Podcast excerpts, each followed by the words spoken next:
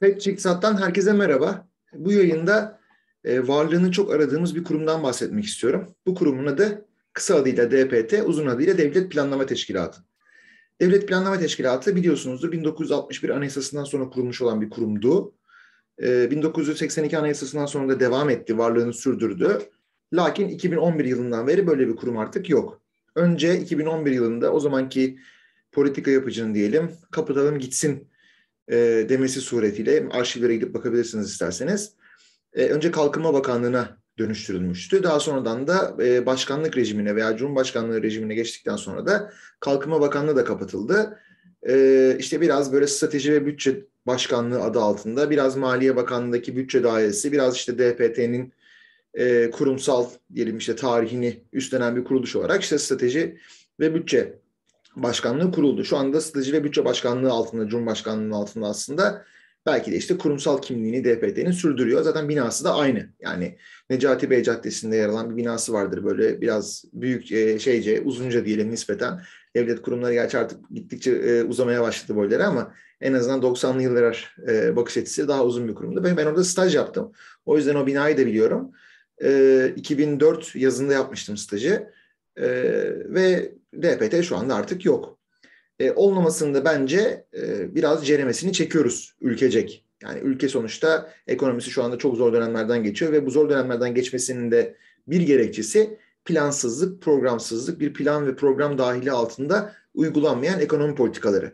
Yani güne göre şerbet verilen, işte bir şekilde böyle e, ne bileyim işte çeşitli işte güdülerle değiştirilen, farklı güdülerle değiştirilen, e, nabza göre şerbet veren diyelim e, işte bekle gör, biraz işte bakalım şunu deneyelim, olmazsa biraz bununla da yama yapalım falan şeklinde gerçekleştirilen ekonomi politikalarından topluca e, şu anda içinde bulunduğumuz işte iktisadi ekonomik süreci yaşıyoruz.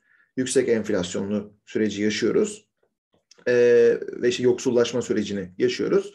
Bence de burada e, DPT'nin varlığını çok ama çok arıyoruz. Bunun hani politika yapıcı ne kadar farkında veya kamuoyu ne kadar farkında bilmiyorum ama bu böyle. Şimdi ben biraz kısaca yani Türkiye'nin planlı kalkınma serüveninden bahsedeyim çok kısaca. Yani e, işte Türkiye'de 1930'lu yıllarda bir planlama, planlı kalkınma denemesi var. 1929'da e, Amerika'nın işte büyük buhrana girmesi, Avrupa'nın, Amerika'nın ve aslında dünyanın büyük buhrana girmesi. O sırada da Sovyet ekonomisinin yüksek büyüme oranlarını yakalaması. E, Türkiye'nin de işte Türkiye'deki o zamanki politika yapıcının diyelim e, planlı kalkınmaya yönelmesine neden oluyor. Tabi bu böyle çok hani Sovyet tarzı planlı kalkınma gibi değil. Her ne kadar Sovyetler Birliği'nden teknik destek veya işte beşeri sermaye anlamında, uzman anlamında destek alınsa da e, oradaki kadar planlı da değil aslında. Zaten bir planlama kurumu da yok.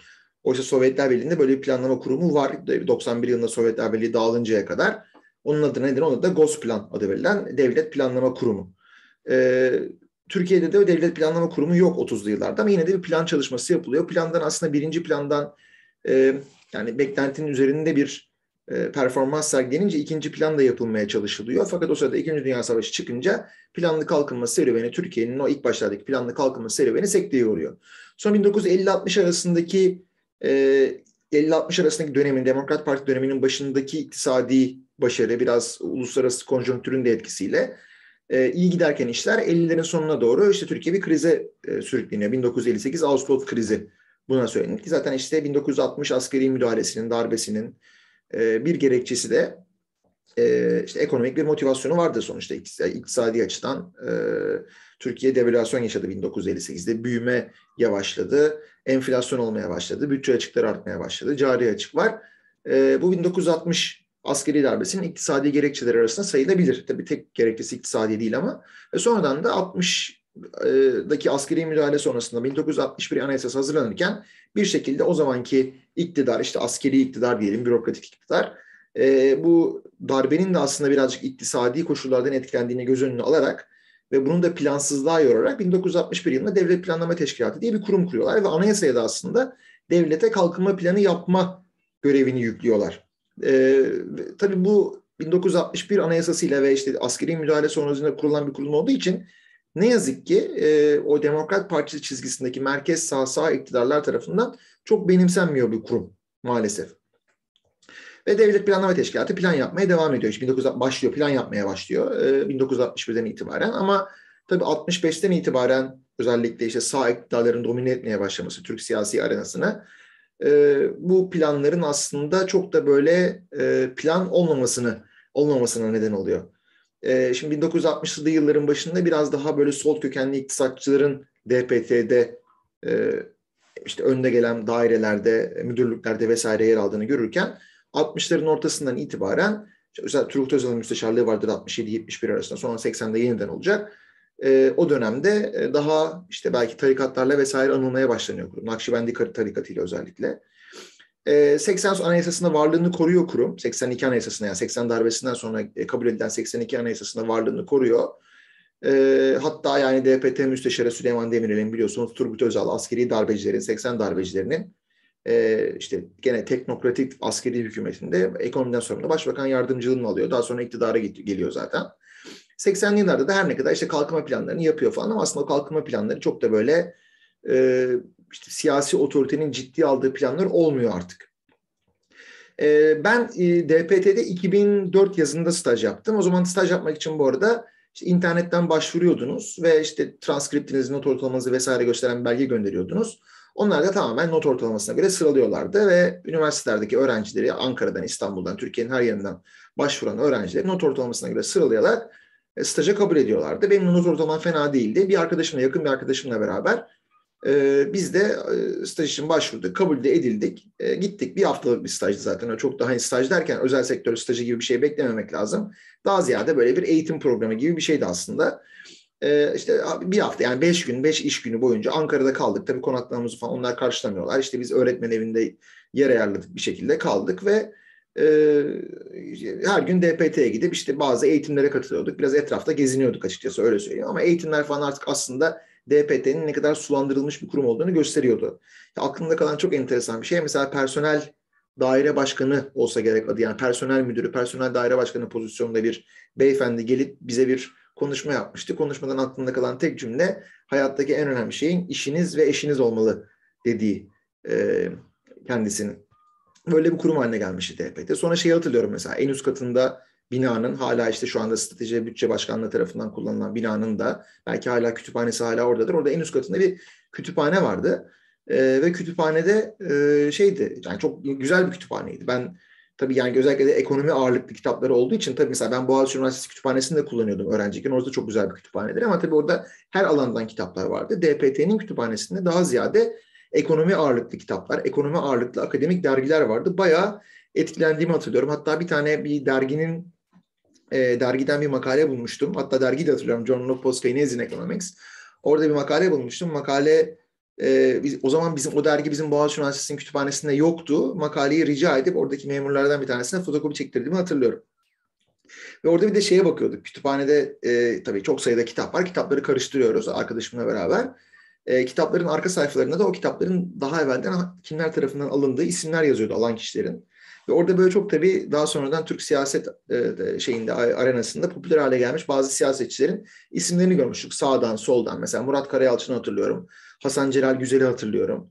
E, Turgut Özal'ı hatırlıyorum. E, tek tük bu isimleri rastlıyorduk ama şöyle de bir şey var. E, yani işte sağdan soldan farklı siyasetçilerin isimlerine tek tük rastlıyorduk. Evet. E, ama e, bir kişinin adına neredeyse hemen hemen bütün kitaplarda rastlamıştık. Yani neredeyse yani hangi kitabı elime alsam e, arkasında mutlaka adını gördüğüm bir kişi vardı. Belki hala öyledir yani eski kitaplarda tabii ki çünkü kendisi şu anda çok yaşlandı diyebiliyorum. Hala sağ ama bu kişinin adı da Yalçın Küçük'tü iktisat profesörü. Yalçın Hoca'nın ismi bütün e, kitapların bütün arkası e, şeyinde hemen hemen benim elim aldığım bütün kitapların arkasında yer alıyordu. O da ilgi öyle bir ilginç anekdottur. E, sonrasında DPT dediğim gibi yani planlar e, sulandırıldı. DPT'nin daha ziyade böyle bir işte bakanlar kuruluna, hükümete e, işte adı üstünde zaten DPT müsteşarlığı böyle işte danışmanlık hizmeti veren, consulting hizmeti veren bir kurum haline getirilmesi istendi herhalde. Ve en sonunda da artık kapatalım gitsin yani çok uzun vadeli planlar yapıyor. Çok e, kısıtlayıcı oluyor diyor. Kendi atadıkları müsteşarların e, varlığı altında dahi herhalde rahatsız oldu ki hükümet kapatmaya karar verdi. Aslında DPT'nin isminin değiştirilmesi e, ben mesela bir arşiv çalışması da yaptım bu yayından evvel. Hani 2000'li yıllarda mesela e, DSP, MHP, e, ANAP koalisyonu sırasında Akın İzmirlioğlu'nun e, müsteşarlığı döneminde de düşünülmüş. Adı değiştirilsin, strateji ve planlama kurulu olsun denmiş mesela. İşte ekonomik ve sosyal konsey altında yapılandırılsın denmiş ama hayata geçirilmemiş. e, işte AKP iktidarı bunu 2011 yılında hayata geçirmeye karar verdi. Ama geçirirken de aslında gitti. Belki de bilmiyorum kurumu da aslında biraz promote etti yani. Böyle Kalkınma Bakanlığı yapası geldi. Kalkınma Bakanı yaptı ki Kalkınma Bakanlığı da Cevdet Yılmaz vardı. Kendisi DPT kökenli bir isim olarak biliniyordu. Kalkınma Bakanlığı'na dönüştü. Yine aynı bina. Kalkınma Bakanlığı oldu bu sefer. Ama daha sonra Kalkınma Bakanlığı'ndan da herhalde rahatsız olundu ki bu Cumhur, Cumhurbaşkanlığı rejiminin işte ofisleri yapılırken bu e, Amerikan şirketlerine, e, danışmanlık şirketlerine e, bu Cumhurbaşkanlığı ofisleri sistemi kurdur, kurdurulurken herhalde o Kalkınma Bakanlığı'ndan da bir şekilde rahatsız olundu, istenemedi, beğenilmedi bilmiyorum. Vazgeçildi ve işte Bütçe ve Strateji Başkanlığı'na geldik. Oysa DPT hakikaten yani şeyiyle, yani kurumsal kimliğiyle, e, bir okul gibiydi adeta benim gördüğüm. E, ve biz mesela ben öğrenciyken çok da DPT'nin sitesinden Türkiye ile ilgili bulamadım. Doktoru da dahi bile Türkiye ile ilgili başka pek çok sitede bulamadım. Mesela TÜİK'in sitesinde bulamadığım e, tarihsel verileri indirdiğimi hatırlıyorum. Maalesef DPT'nin sitesi de kapatıldığı için mesela e-kütüphane diye bir sistem vardı. Çok faydalıydı gerçekten. Yani o 2000'li yılların ortaları sonu itibariyle hakikaten çok yararlı bir siteydi ve Kalkınma Bakanlığı olduktan sonra dahi o site birazcık kaldı. E, ve e, biz onu doktora eğitimi sırasında mesela işte Deniz Çiçek'le beraber yazdığımız Not Quite Great Depressions of Turkey makalesinde oradaki verilerin bir kısmını kullanmıştık. Böyle de bir şey de vardı yani aslında faydası da vardı diyeyim. E, tabii işte destek de veriyordu projelere, bilimsel projelere de destek veriyordu. Kalkınma Bakanlığı da veriyordu. Bunlar maalesef şu an için e, ortadan kaldırılmış gibi gözüküyor. Ben böyle bir kuruma ihtiyaç duyduğumuzu düşünüyorum. Özellikle e, günümüzde de şu anda. Yani tabii ki şimdi DPT plan yapıyordu. Mesela 60'lardaki planları derken burada ciddi bir e, biliyorsunuz anayasada şöyle bir ifade vardı. İşte kalkınma planları e, kamu kesimi için emredici, özel sektör için yol gösterici nitelikte. Özel sektör için de emredici olsa piyasa ekonomisinden belki söz etmek bile mümkün olmayabilir. Ama kalkınma e, devlet kesimi, kamu kesimi için de emredici nitelikte. Tabii yani emredici nitelik olmasının bir anlamı yok. Hani o emredici nitelikte de olsa da kamu kesiminde de sonuçta şirketlerin, işte kitlerin e, e, veya işte hükümetin bile kendi yaptığı plana uymadığı gözüküyor zaten çok ortada. Şu anda da mesela orta vadeli plan e, filan vesaire bunlar konuşuluyor ama tabii bunlar hep şey yani iyi niyet temennisinden öteye geçemiyor maalesef. Böyle dilek ve temenniler gibi böyle de genelde derneklerin vesaire siyasi partilerin genel kurulunun en sonunda dilek ve temenniler olur. Kimse kalmaz, kimse dinlemez biraz böyle kalkınma planları da açıkçası direkt ve temennilere dönüşmüş vaziyette. Ee, yani işte ne bileyim hep, hepiniz duymuşsunuzdur yani işte ne bileyim bu yılın sonundaki dolar kuru herhalde e, 7.50, 6.50 falan gözüküyordu ki şu anda işte 14 küsürle devam ediyor. 14.60'a devam ediyoruz herhalde an itibariyle. Yani bunlar tamamen artık yani e, plan olma özelliğini yitirmiş öyle iyi niyet dokümanları diyelim. Ancak o seviyede kalkınma planları maalesef. E, şimdi tabii 60'lı yıllardaki kalkınma planları çok daha teknik, çok daha aslında spesifik idi. O kadar da teknik ve spesifik şu an için şu anki ortamda gerek var mı ondan emin değilim. Yani kastettiğim de şu mesela girdi çıktı modellemesi yapıyorsunuz. X sektörünün Y sektöründen aldığı girdi ve X sektörünün Y sektörüne vereceği girdiye kadar modelleniyor idi. E, bu Sovyet planlama e, sisteminde de bu şekilde yapılıyor idi. E, bunu bu şekilde yapmak tabii yine sonuçta bir işte input output tablosu, girdi çıktı tablosu tahmin edilebilir, konulabilir ama ki Türk yani TÜİK yapmıyor bunu. En sonki tablo 2012'den kalma maalesef. 2022 yılındayız. 10 yıl geçmiş. 2021 tablosu hala açıklanmadı. O da ayrı mesele ama hani bu tablolarla tahminleme yapılır mı? Bu, bu tablolarla planlama yapılır mı? O kadar gerek var mı ince ayrıntıya? Ondan emin değilim. Ama e, en azından e, yani ekonomi politikaları, yatırım planları, uzun vadeli düşünme anlamında hakikaten DPT gibi bir kurum. Adının da DPT olması şart değil. Yani Devlet Planlama Teşkilatı dersiniz, işte planlama konseyi vesaire kurumu dersiniz. Yani adı tartışılabilir, konuşulabilir tabii ki ama DPT güzel ve hani e, Türk iktisat literatüründe yer almış bir kurumda. Neden eski adı o konmasın? E, bu kurum yeniden kurulabilir ve bu kurum yeniden e, Türkiye ekonomisine orta ve uzun vadeli yol gösterici özelliğini e, kazandırabilir, yani sağlayabilir, bu danışmanlığı verebilir Türkiye ekonomisine e, ve en azından e, hem bizim bilim insanlarının da girdilerini alır, e, işte toplumun da girdilerini alır, sektör temsilcilerinin de girdilerini alır. Böyle uzun vadeli ve orta vadeli e, planlar yaparak e, Türkiye ekonomisinin e, kalkınmasına yol gösterir diye düşünüyorum. Ve DPT'ye her zamankinden daha fazla ihtiyacımız var diyorum. E, beni dinlediğiniz için teşekkür ediyorum hepinize bu vesileyle iyi günler diliyorum.